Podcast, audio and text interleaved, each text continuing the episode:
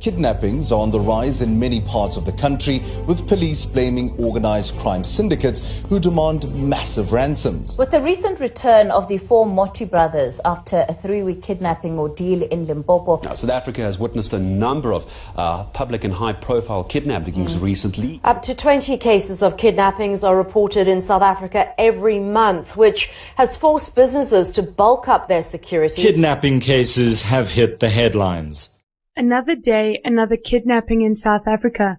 Or at least, that's how it's beginning to feel as cases of kidnapping continue to skyrocket.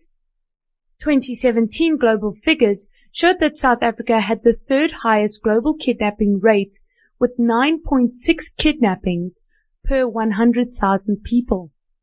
Our latest annual crime statistics show that that number has continued to climb. 3,306 kidnapping cases were opened with the police. This crime trend has shown a sharp increase with over 1,700 more cases reported to the police compared to the same com- comparative period.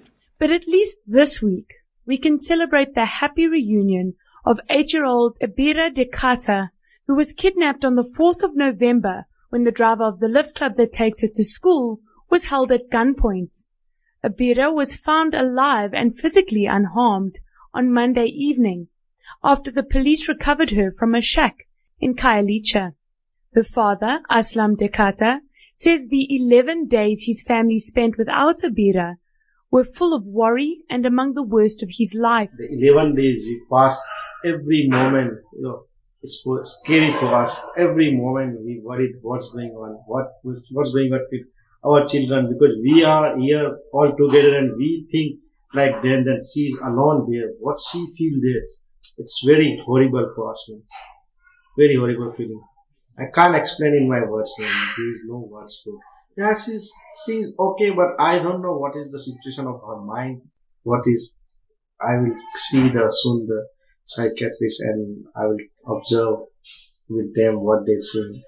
Obviously, I need to take her there and they gonna find out what is the exactly inside her mind. He can't say what is now. He says he will also be making another plan to get his child to school every day to ensure that nothing like this ever happens to her again. No, no, I, I, I never take with her the transport. Now I need to do something else to make sure that my child always safe. I will make another plan. Inshallah, I will see what I can do better for her. Not like this again. While Dekhta was asked by authorities not to divulge the details of the kidnapping to anyone in an attempt to preserve the integrity of the ongoing investigation and to discourage future kidnappings, he has come out to thank the police, journalists and his community, all of whom he says stood by the family and aided in the hunt for his daughter. But Abira's story is still a happy one there have been countless numbers of kidnapping cases in South Africa which have not had such a positive outcome. Over the last four years, kidnappings have been increasingly deadly, with the bodies of victims, bystanders, alleged informants, police officers, and syndicate members piling up on the streets. Graeme Hosken, investigative reporter for Times Live, explains why this is a lot of the Mozambican foreign businessmen operating in Mozambique headed to South Africa. And when they came to South Africa, they came with their wealth. A lot of them then set up business here, or already had businesses here through family members and close associates. With that, they were able to continue operating here with little or, or no interference in their business operations. They were actually able to, it was just like plug and play for them. And because of them moving across here to South Africa, and setting up businesses here and becoming incredibly successful here, the kidnappers who were targeting them in Mozambique realized, look, these guys have moved here to South Africa. It's just across the border. There's rampant crime there. We have connections in terms of federal criminal syndicates, which we can join forces with. And they then began targeting foreign businessmen operating here in South Africa, basically from the end of 2016 into 2017. And in 2017, that's when we began to see the really big spike in, or the rise in kidnappings in South Africa. The highest spike that to occur was basically end of 2017 right through 2018, well into 2019. And as the kidnappings rose, more and more businessmen began getting close protection, uh, security guards, um, ensuring that their families have security 24 hours. With the additional security that these businessmen were employing, the kidnappers realized, look, obviously we need to have bigger guns, more force, more members, and we have to exert more violence.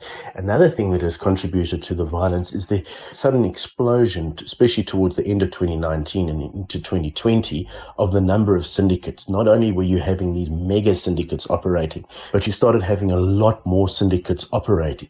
And these syndicates, although also targeting big businessmen were far less professional. Uh, the more professional syndicates um, would try and keep violence to a minimum, knowing that if they use violence and start shootouts on the streets trying to kidnap people, the police are going to respond. While the mega syndicates are, are incredibly professional in, in how they identify and attack targets, the so-called copycat syndicates are far less professional. They're also far more desperate to, to get money. And with that desperation, comes the use of violence or the extended use of, of violence. We were then seeing especially from 2019, end of 2018, suddenly you were seeing victims who were, were being ransomed, ransoms were being paid, but the victims were being killed as well. I mean, we, we're sitting cases that we've investigated with at least seven people who, who've been killed or tortured to a very bad degree. And so with the, the copycat syndicates, the violence began to rise exponentially. But we've also seen copycat syndicates and syndicates trying to muscle in on each other's turf, so to speak. And with that has come the the killings of fellow syndicate members. So there's rivalry between the different syndicates. The syndicates take on each other. Uh, they try to expand their turf and their control. That has led to a number of syndicate members being kill, kidnappers being killed. We've also seen kidnappers being killed by their own syndicates, allegedly for spilling the beans on fellow syndicate members, cutting deals with the cops to avoid lengthy sentences. The level of violence that's being exerted has, has significantly increased. Mega kidnapping syndicates kidnap and ransom victims for 25 million rand or more. Our team spoke to Justin Naylor, MD at i2, an insurer who provides kidnapping for ransom insurance to Hollard. Naylor let us in on some interesting and slightly worrying trends that they have noticed in recent years. What we are seeing as well, which is interesting trend, is the ransoms are much bigger. Okay. Uh, the Moti ransom ransom is was was 50 million that we believe is paid, and we've seen a few other attempted kidnappings where the kidnappers are demanding 50 million rands the trend that we saw in the past was that most kidnappings were, were small, you know, 500,000 rand, a million rand, even 100,000 rand, where kidnappers wanted to kidnap someone and just get a small amount of money and get it over with very quickly. Um, so, so what is an interesting and worrying trend for me is we're seeing very big ransom demands, mm. which we haven't seen before in this market. Um, I've seen a few incidents of much bigger ransom demands. Um, and, and, this is not, uh, you know, we weren't involved in the Moti case, to be clear, but, but um, the ransom that was 50, and we've heard of a few other kidnappings where there have been 50 million rand demands.